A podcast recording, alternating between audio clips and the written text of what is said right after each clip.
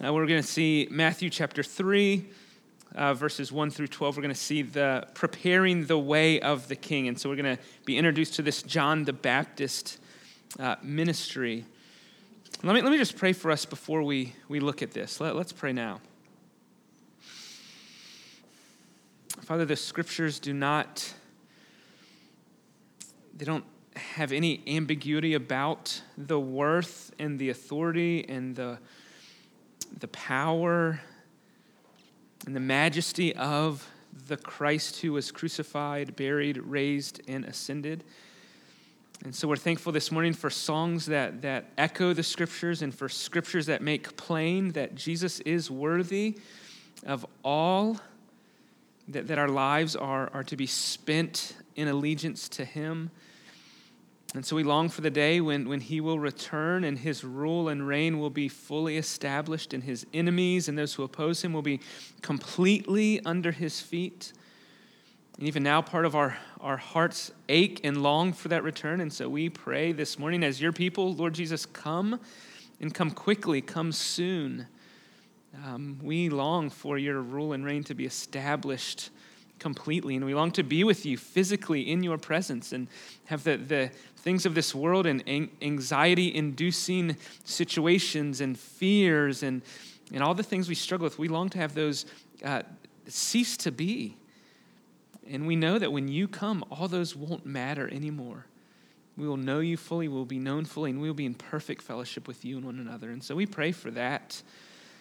But, but in the meantime, until you return as you tarry, we pray that you'd help us to, to live lives of worship, that, that we would honor you with our hearts and thoughts and minds, not just on Sundays when we gather, but, but as we go home and as we wake and as we sleep and as we go along the way throughout the day. Help us to honor you uh, because you are worthy. Help us in, in, in the study of this passage. In Jesus' name we pray. Amen. Well, Matthew chapter 3, as I said, this we're going to be introduced to, to John the Baptist, who, um, in case you don't know, he's different than the John who wrote the Gospel of John. So, so I don't want to assume that, that everyone knows that. This is a different John. There's, there's a couple of Johns in the Bible. So this John the Baptist that we're going to be introduced to is not the same one who wrote John's Gospel. I remember the story of uh, someone who once said he was in a Bible study, he was new to Christianity, and he's reading the Gospel of John. And in the Gospel of John, there's the account where John is beheaded. And he unassumingly says, Well, how's, how's the rest of the Gospel written if he's beheaded? And, and the people there laughed at him. And so I want to be careful that this is, this is things that maybe if you've grown up in the church, you take for granted. But, but the John here is not this John that we would find later writing the Gospel of John or the letters, but this is John the Baptist who is understood in light of, of the, the testimony of Scripture of, of what came before. And he is the one that immediately precedes the ministry, the appearance of Jesus in his earthly ministry. And so Matthew's gospel does it, Mark does it, Luke does it, John does it. All four gospel writers immediately mention John the Baptist before this public appearing of Jesus and his baptism. And so they do so because what we can see from that is that John is connected to Jesus. He can't be separated from. John's ministry and his message can't be separated from Jesus. He was there, and he is to be understood in light of what immediately, who immediately precedes him, which is Jesus.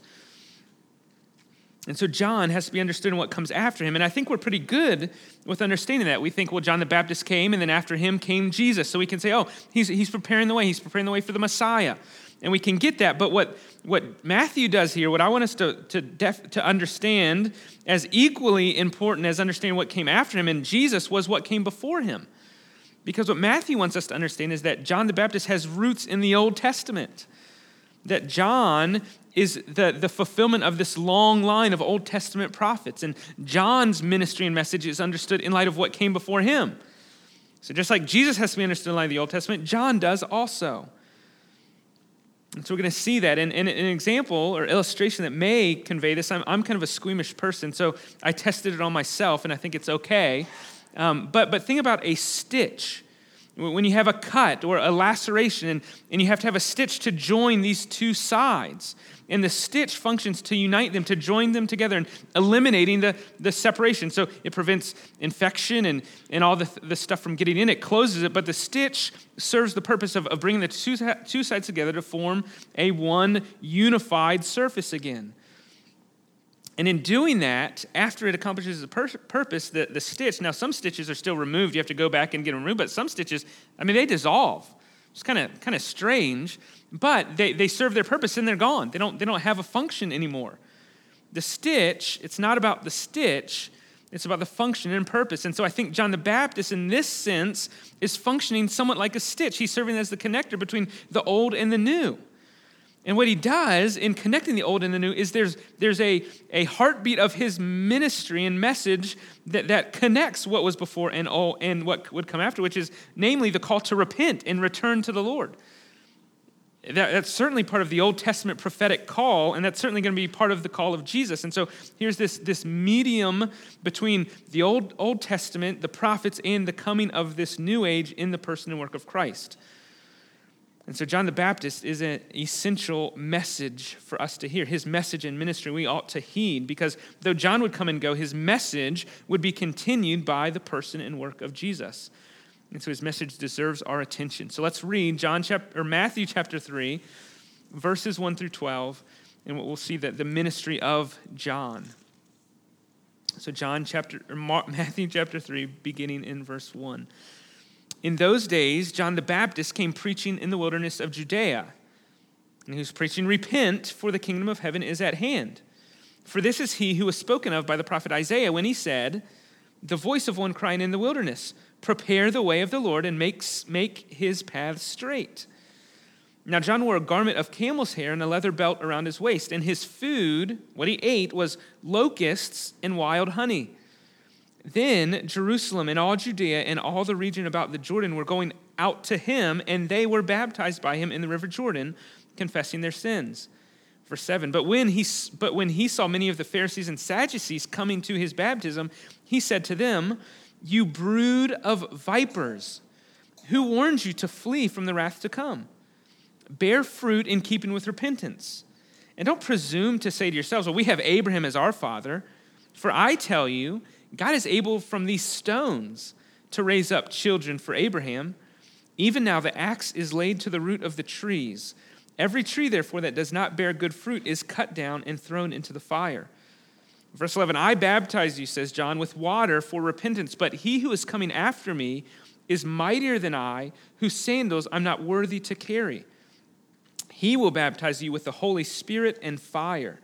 His winnowing fork is in his hand, and he will clear his threshing floor and gather his wheat into the barn, but the chaff he will burn with unquenchable fire. Well, this is the ministry and message of John the Baptist. So as we work through, we're going to start verses 1 through 4. The, the first point we're going to cover in these verses, we're going to see that the ministry of John the Baptist. So, so, what is his ministry? How does, how does Matthew paint the picture of John and his, his ministry? And then the second point that we'll spend time looking at it is in verses 5 through 12, and that's the message. So his ministry and his message, those are the two points that we'll work through um, as, as we see this, this, character and understand what, what his ministry was and, and what his message was. So, so first, start there, verses 1 through 4, the ministry. So, as we look to the ministry of John the Baptist in this passage, uh, there's, I, there's just three points, three things that, that I think help us understand his ministry, namely, three things that connect John to what came before in the Old Testament. Okay, so here's the three things. We'll, we'll walk through them one at a time. First, the location of his ministry. So, notice there, verse 1 in those days now, now matthew's matthew's kind of vague about this. This this is not immediately preceding what just happened. Remember jesus was just a boy at the end of chapter 2 so in those days this is just a, a vague time reference. In those days that, that jesus was to come so this is probably 25 years from the end of chapter 20 uh, end of chapter 2 into the beginning of chapter 3 so in those days john comes and he's preaching. He's not in jerusalem. He's not in the city center but he's in jerusalem. There he's in the wilderness of judea Okay, so, so his ministry is taking place in the wilderness. Now, maybe your translation says the term desert, not, not, not likely what, what we tend to think of with desert. If he's baptizing in a river, a desert, we don't think of a desert with a river. So, more, more apt here, a better description is the wilderness. This is a, an unhospitable place, inhospitable. In fact, there are just all these, these, these sects, these people who want to separate, who lived out in the wilderness. Think about maybe some of the, the faraway places of, of Tennessee or somewhere where, where no one lives, but people go to get away. We used to live in Surry County, and, and people went to Surry because they didn't want to be on the peninsula. Right? So this is John is in the wilderness, an undesirable location. And that's where his ministry begins. And I think what Matthew wants us to know, this is a geographical nature, nature of his ministry. So people go out only to see him. They're not there on, on a trip and say, oh, this is a good, good scenic stop for us. This is an attraction. Let's go see John. No, they go out for the specific purpose of seeing him because he's in the wilderness. But also, in light of what we saw last week, this is a theologically significant location because the wilderness in the Old Testament story marked the place where the people of Israel began as a nation. That, that's where he calls Abraham. He says, Go. You're a wanderer. Go. And so here, locating Matthew is locating John and his beginning here in the wilderness. And we'll see in Isaiah chapter 40, we'll, we'll see how this plays into John and his ministry in the wilderness. Because not only is this, this location significant, but this location is tied to his identity. Look there at verse 3. He's not only in the wilderness, but he's the voice in the wilderness. That's his identity. That's, that's how we are to understand his ministry. His identity is the voice in the wilderness. Verse 3 says, For this is he who was spoken of by the prophet Isaiah. So, one of the other Gospels, John says this quote about himself. It seems like Matthew is making this quote about him, but some versions even have this as part of John's quote. The point is, John is the voice in the wilderness. Well, who's the voice in the wilderness? This is from Isaiah chapter 40, verse 3. And in 40, verse 3 of Isaiah, the, the wilderness voice is a voice that's calling out to, the, to those in exile. They've been exiled to Babylon. And in Isaiah 40, the voice is saying, God is coming. The voice is preparing the way. The Lord is coming. He's going to lead you in your exodus, this new exodus through the wilderness from Babylon back to the Holy Land. And so the voice in the wilderness is calling the exiles to come back. And what Matthew wants you to, say, wants you to know about John is he is calling to those in exile and saying, The exile's over. Now, the, the, the one is coming to say, Hey, come on, prepare the way. The, the return to the promised land is at hand. I think Matthew, like, he, like, like we said last week, he wants us to understand John the Baptist in light of the story in the Old Testament of exile and return. Matthew wants us to see the ministry of John as a prophetic ministry that's preparing the way. And what's interesting, because we read Matthew 3 in John's ministry, the, the, the one that's being prepared, the way for is the Messiah, and we think, oh, it's the Messiah.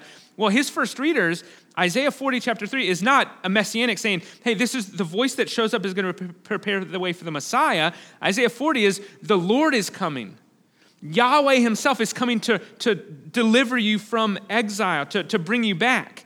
And so when John is identified as the voice preparing the way for the Lord, it's, it's much more significant than simply saying, oh, the Messiah is coming.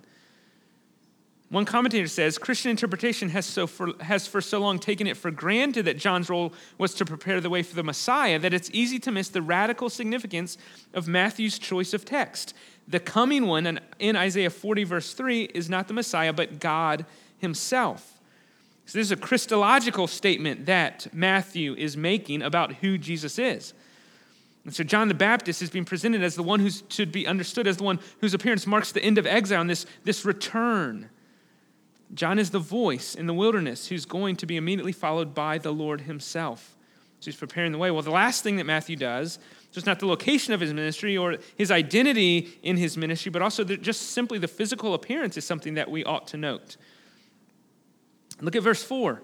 Now, John wore a garment of camel's hair and a leather belt around his waist, and his food was locusts and wild honey. Now, it, whether, whether, this is, um, whether this matters or not, I, I did come across the, the fact that locusts are still eaten in some parts of the Middle East, in, in some places.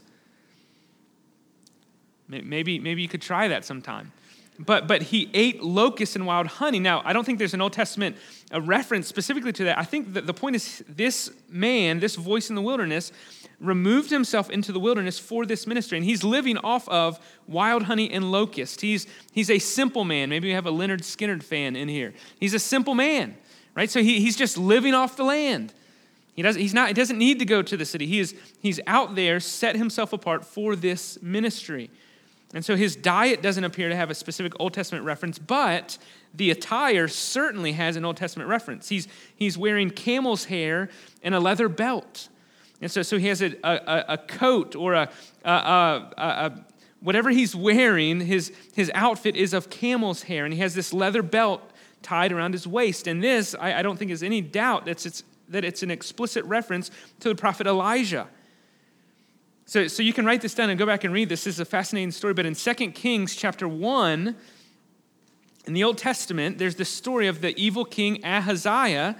And so he calls for this word from, so I guess he, he falls, he has an accident, he wants to know if he's going to recover. So he sends his men to go to this pagan god to say, hey, see if I'm going to recover from this sickness, see if I'm going to get better. And so, so the, these men are sent from this evil king. He's a king in Israel, but he, he sends this convoy to this pagan god. And Elijah stops this convoy and he says, Hey, why are you going to the pagan god? Is it because you've stopped worshiping the God of Israel?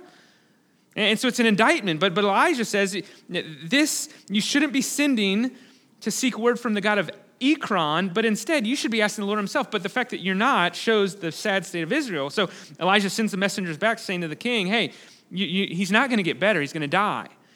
And so they get back to the king, and the king's like, wait a minute, why are you back so soon? You, you didn't make it all the way to, to where you're supposed to go. How are you back so soon? And they said, well, this guy stopped us, and he said, you're never going to get better. And he said something about we should be worshiping the, the, the God of Israel or something. And, and at that point, Ahaziah, the king, says, well, who was this man? And this is fascinating. He, they say he wore a garment of hair with a belt of leather around his waist. That's what they say. That's the guy. That's how they describe him. And immediately this evil king says, Ah, it's Elijah. It's Elijah the Tishbite. So they know from his appearance that he is the one who is all about the word from the Lord. And that's a fascinating story because th- this king would send two more convoys, and Elijah would actually have fire called down and, and consume them. And it's finally the, the third time the captain says, Don't do it, just, just, just, just come back with us. Don't, don't destroy us. But this, this, this garment of hair and this leather belt is, is Matthew's way. So John, as, as, as wearing this, is, is very much saying, I am in the line of Elijah. I'm the last in this line of Old Testament prophets. In fact, later in Matthew's gospel, in chapter 11, Matthew will say that John is Elijah who was to come. So he's identified with Elijah in his ministry, but also in his attire. That's from Malachi 4, which we'll see when we get there which was that Elijah was coming before the great day of the Lord. And Jesus says, Elijah has come. It was John the Baptist.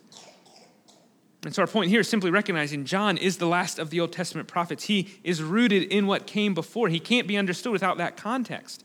He comes as one of the prophets, the, the greatest of the prophets, because he was the last of them that would prepare the way for the Lord himself to come. So it's not a prophet anymore, it's the Lord himself coming. And John gets the privilege of preparing that way. And so it's his location, his identity, and his appearance that all point to his ministry.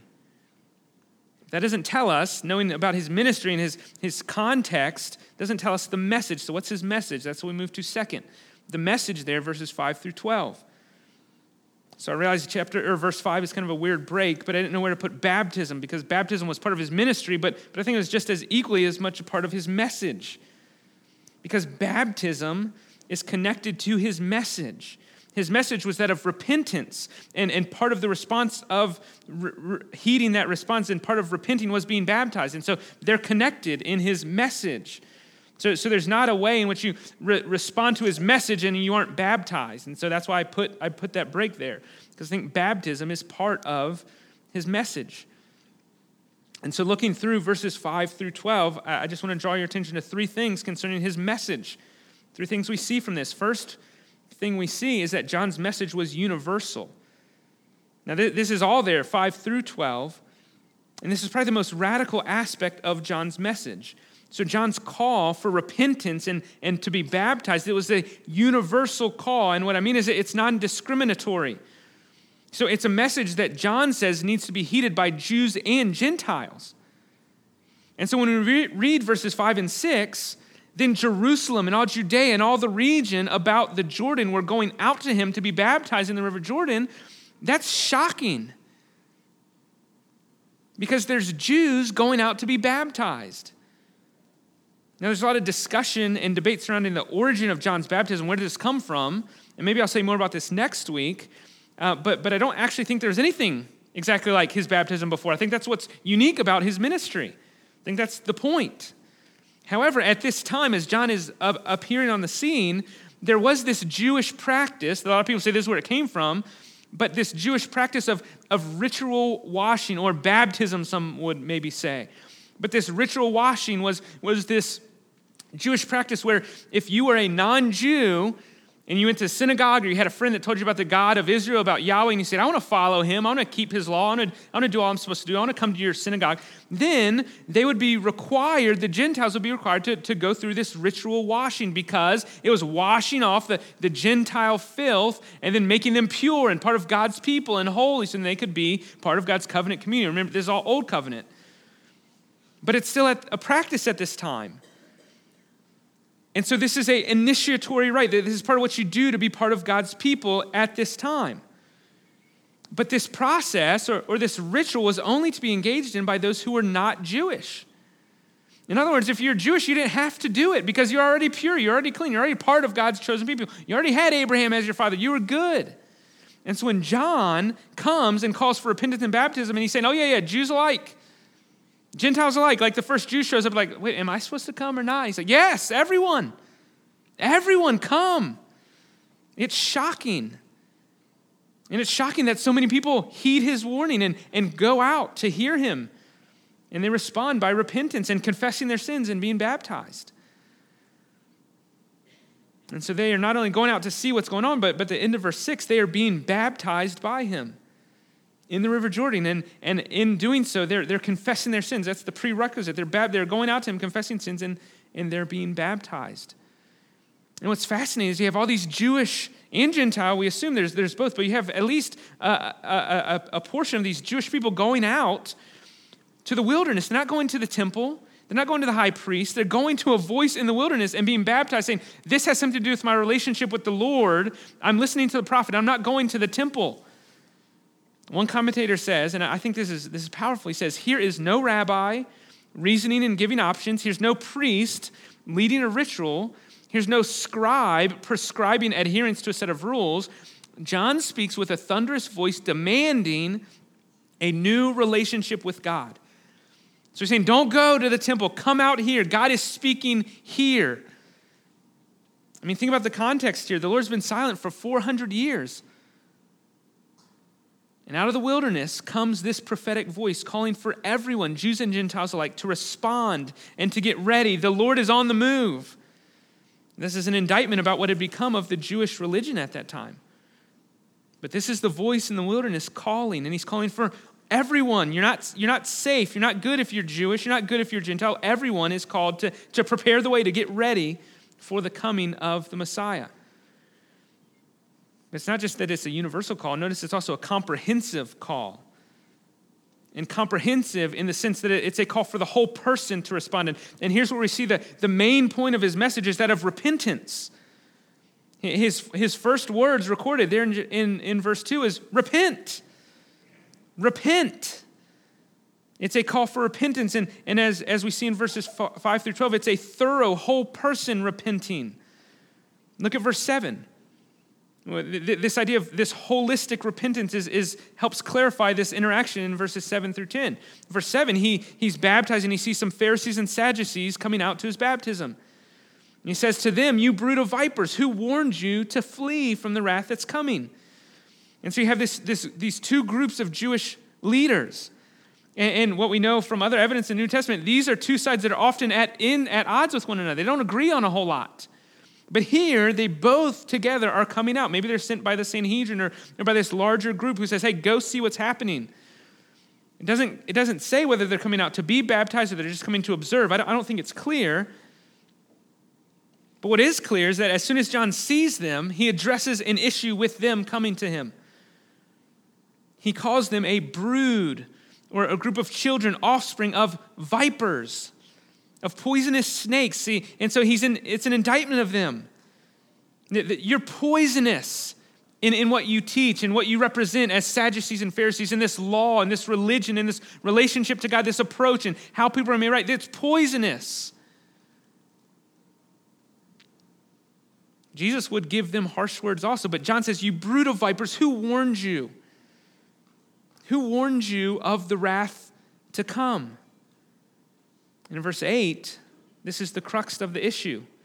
I think we can see that they're coming just to kind of do away with, with, with the, the, the potential they might be wrong.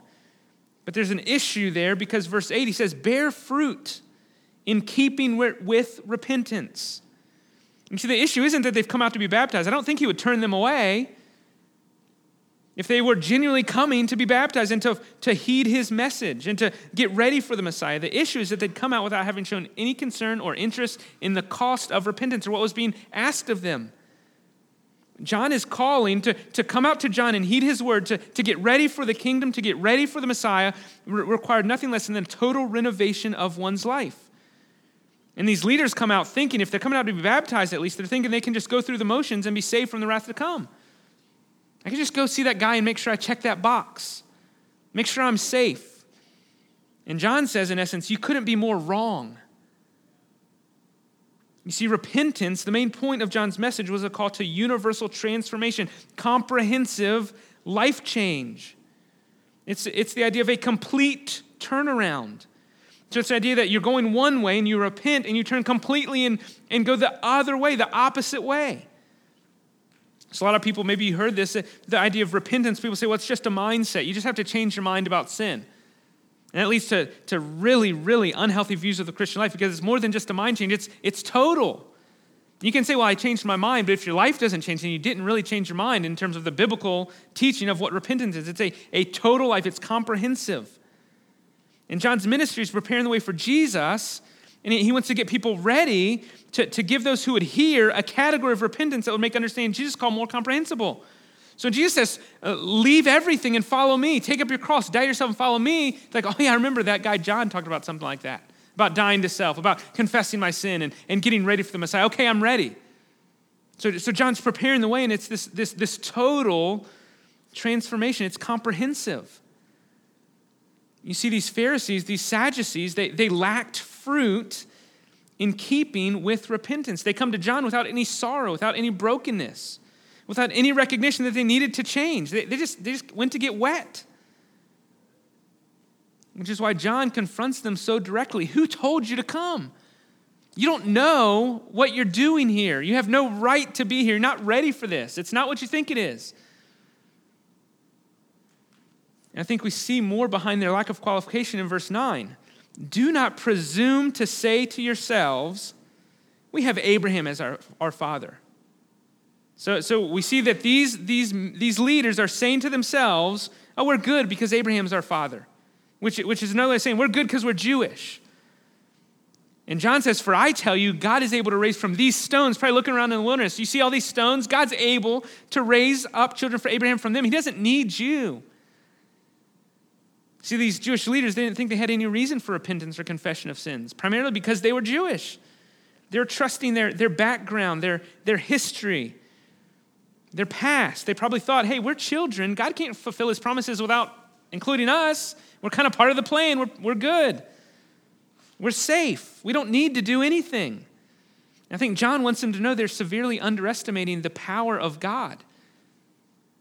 John's saying God doesn't need you. It's not primarily about the nation of Israel.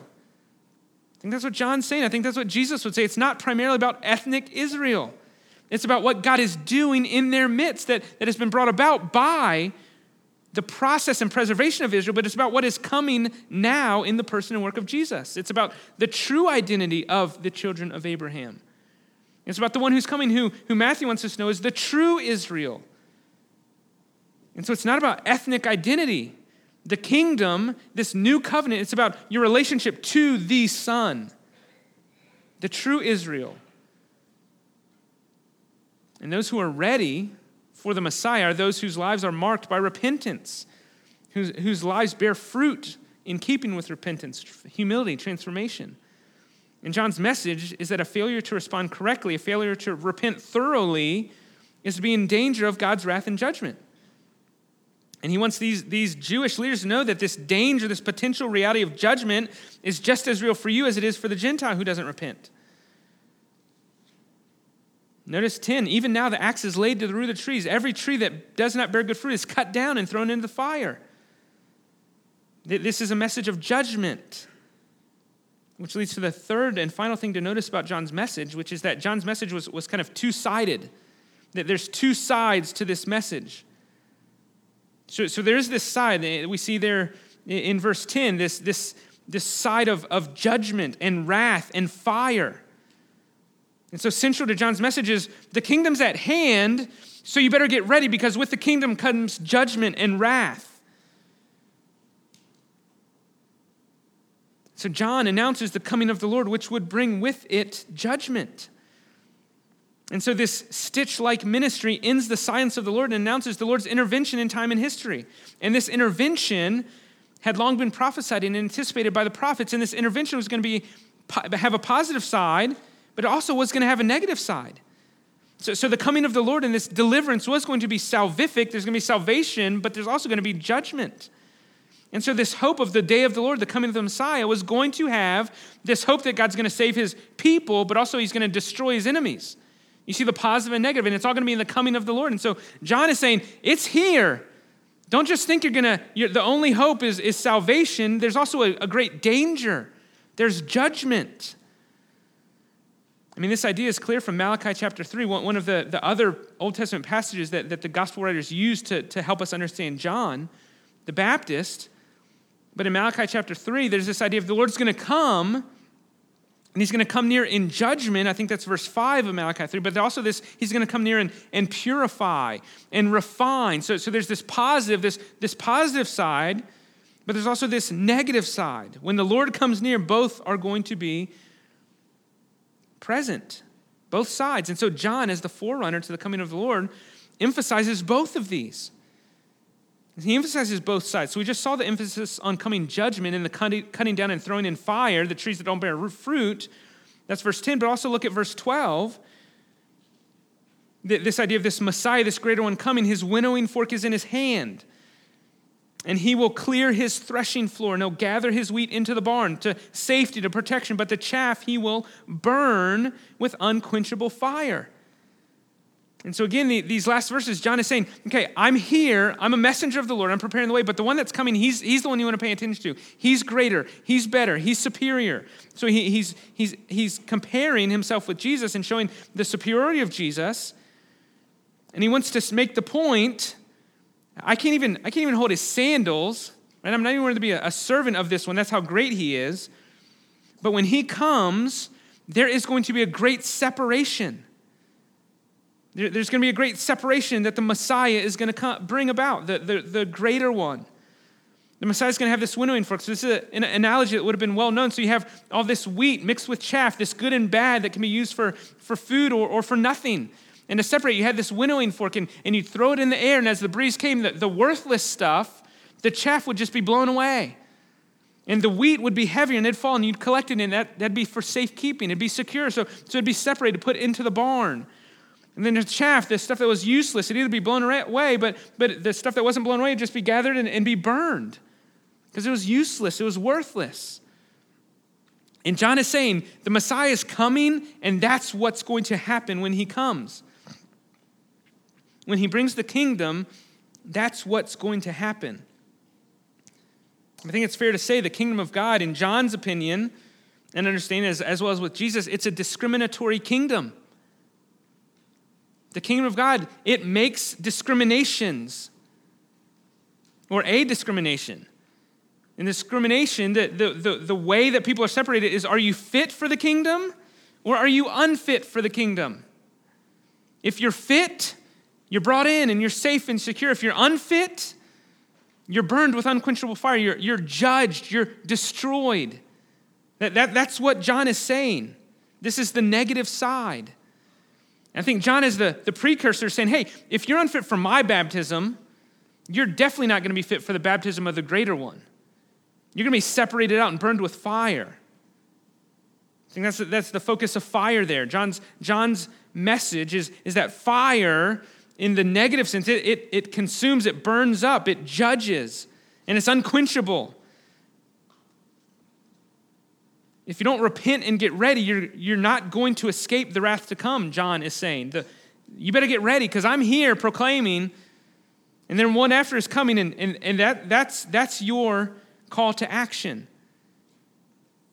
So either repent and get ready or face judgment of fire. But, but notice there's also a positive side. John's message isn't only of judgment. Look at verse 11. I baptize you with water for repentance. So here again, here's this contrast. Here's what I'm doing. John says, I'm baptizing you with water for repentance, but he who's coming after me is mightier than I, whose sandal I'm not worthy to carry. And what is he, what's he going to do? He will baptize or flood you with the Holy Spirit and fire. And so there's a contrast. Now, a lot of discussion debate are had here about what John means specifically as it relates to the experience or the ministry of the Holy Spirit. So is John saying that the, that, that the Messiah is going to come, that Jesus is going to baptize with the Holy Spirit with fire? And so a lot of people say, well, this is a, a twofold baptism of the Spirit. Now, some people say, no, no, no. John is saying that, that the Holy Spirit's going to come on those who repent, but fire is going to come on those who don't repent. Now, I don't think either of those are right. I think when we look at the experience of believers later after this, it misses the point. It's reading back into this what John is trying to say. I think John's point is really clear. I think if we step back and recognize the context of John's ministry, understanding the Old Testament prophets that came before, as he's highlighting the superiority of Jesus over him, John wants to emphasize the superior, superiority of his baptism. But it's not the, uh, a ritual rite baptism that John is highlighting here. It's not this early church baptism here. The baptism of John is pointing to a greater baptism that's going to come with the Messiah. And this greater baptism, what John highlights is this promise of this, this baptism of the Holy Spirit that was promised beforehand that's going to come in the Messianic age. The Spirit is going to mark the new age. And John is saying, He's coming and the new age is here. And when the Spirit accompanies this one, you're going to know he's the Messiah because the Spirit is the marker of this new covenant ministry. So Isaiah and Ezekiel and Joel all point forward to a day when the Spirit and his activity would be poured out on God's people. And it's a new covenant. And it's a, a prophecy, a forward looking promise that was made in the old. And John is saying, It's here. I'm baptizing with water, but there's, there's a greater baptism. It's the baptism that the Old Old Testament looked forward to, and that's coming with the Messiah. And so the Messiah, John wants them to know, he's not going to perform merely an external water baptism for repentance. I'm doing that, that's necessary, but it's going to be an effective baptism of the Spirit. And the Spirit is going to mark the ministry of the Messiah. And this distinguishing mark of the ministry of the Messiah, the spirit that will accompany his ministry, is a ministry of purification, of sanctification, of refinement, which is exactly what Malachi 3 said would happen when the Lord came near. And so, John's preparatory and symbolic baptism will soon give way to an effective baptism. And John points to the purifying effect of the Messiah's work, which will make effective that return to holiness of the people of God, which John's water baptism could only symbolize. And so it's as, as though John is saying, hey, fire's coming. And how you respond to the Messiah and his ministry, you're either going to have the refining fire of the Holy Spirit, who's going to refine and purify and make you holy, or you're going to receive the fire of judgment. So I think that's why I think, I think spirit and fire, I don't think they're separate things here. I think it's the Holy Spirit fire or the fire of the Holy Spirit. I think it's, it's meant to symbolize what the Spirit is going to do in the new covenant ministry of Jesus. The coming of the Messiah would bring about a new age, a new covenant, and it would be marked by the Holy Spirit. And I think it's, it's specifically mentioned fire because of this two sided nature of John's message in the coming of the kingdom the Messiah is going to bring about the experience with fire. It's either you're going to respond and, and you're going to be purified and refined by the fire of the Holy Spirit, or you're going to refuse to respond. The other side of the coin is you're going to refuse to respond and you're going to face the fire of judgment. And so, for those who would be baptized, who would follow John's baptism, they certainly would look for the Messiah. And when the Messiah came, they would respond to him, and they would be baptized with the fire of the Holy Spirit. Which is simply a way to describe the purifying work of the Holy Spirit in his new covenant ministry, which would see played out in the book of Acts. What's fascinating is, is that this, this practice of baptism is not really present as Jesus is on the earth, or at least it's not mentioned. So it's John leading up, there's baptism. Then Jesus is here and he's carrying out his ministry. He's crucified, buried, and raised, sends his Holy Spirit. And then we have Christian baptism being practiced, at least recorded as practiced. So we'll say more about that next week. But, but just think about when we consider the context here. In the Old Testament, the Israelites would almost always, almost always, when confronted with their sin, the people would say, Hey, we're sorry. We're going to do better. We're going to make it right. We'll follow. We'll obey. We'll return to the Lord. And there's a cycle because it never lasted. They always didn't do what they said. And so the Old Testament Israelites, they lacked the holiness that was required. And John steps on the stage and says, The Messiah is coming, and with the Messiah is going to be a new covenant ministry.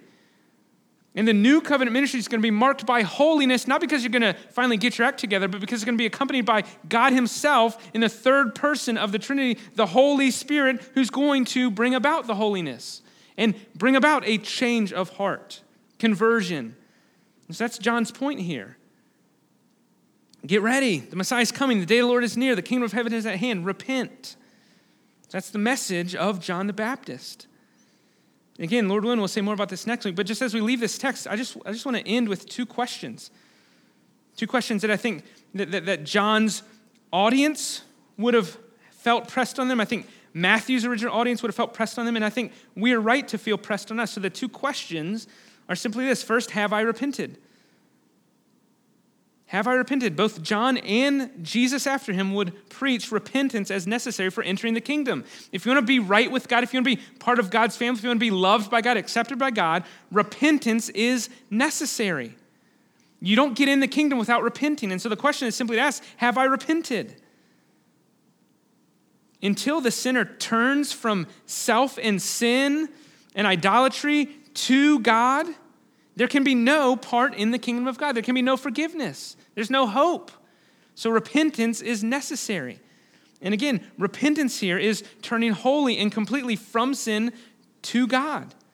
And this repentance is necessary for entrance into God's kingdom. If you don't get in without, you don't get into the kingdom without recognizing your need for forgiveness. You're recognizing that you lack the holiness necessary. And so I would simply ask, have you repented? The message of John and the ministry of Jesus both demand a response. The coming of the kingdom, the ministry of Jesus establishes a fork in the road. You repent or you don't. And so, so I would simply say, Have you repented? This is the call to you today. I know there's people here who have not repented in this sense. I don't care how old you are, I don't care what your past is. The call to you is to repent, to turn from sin and self, and to turn to God. And so this is your warning heed the Baptist, not the one at the pulpit, the one in the passage. Heed him, repent.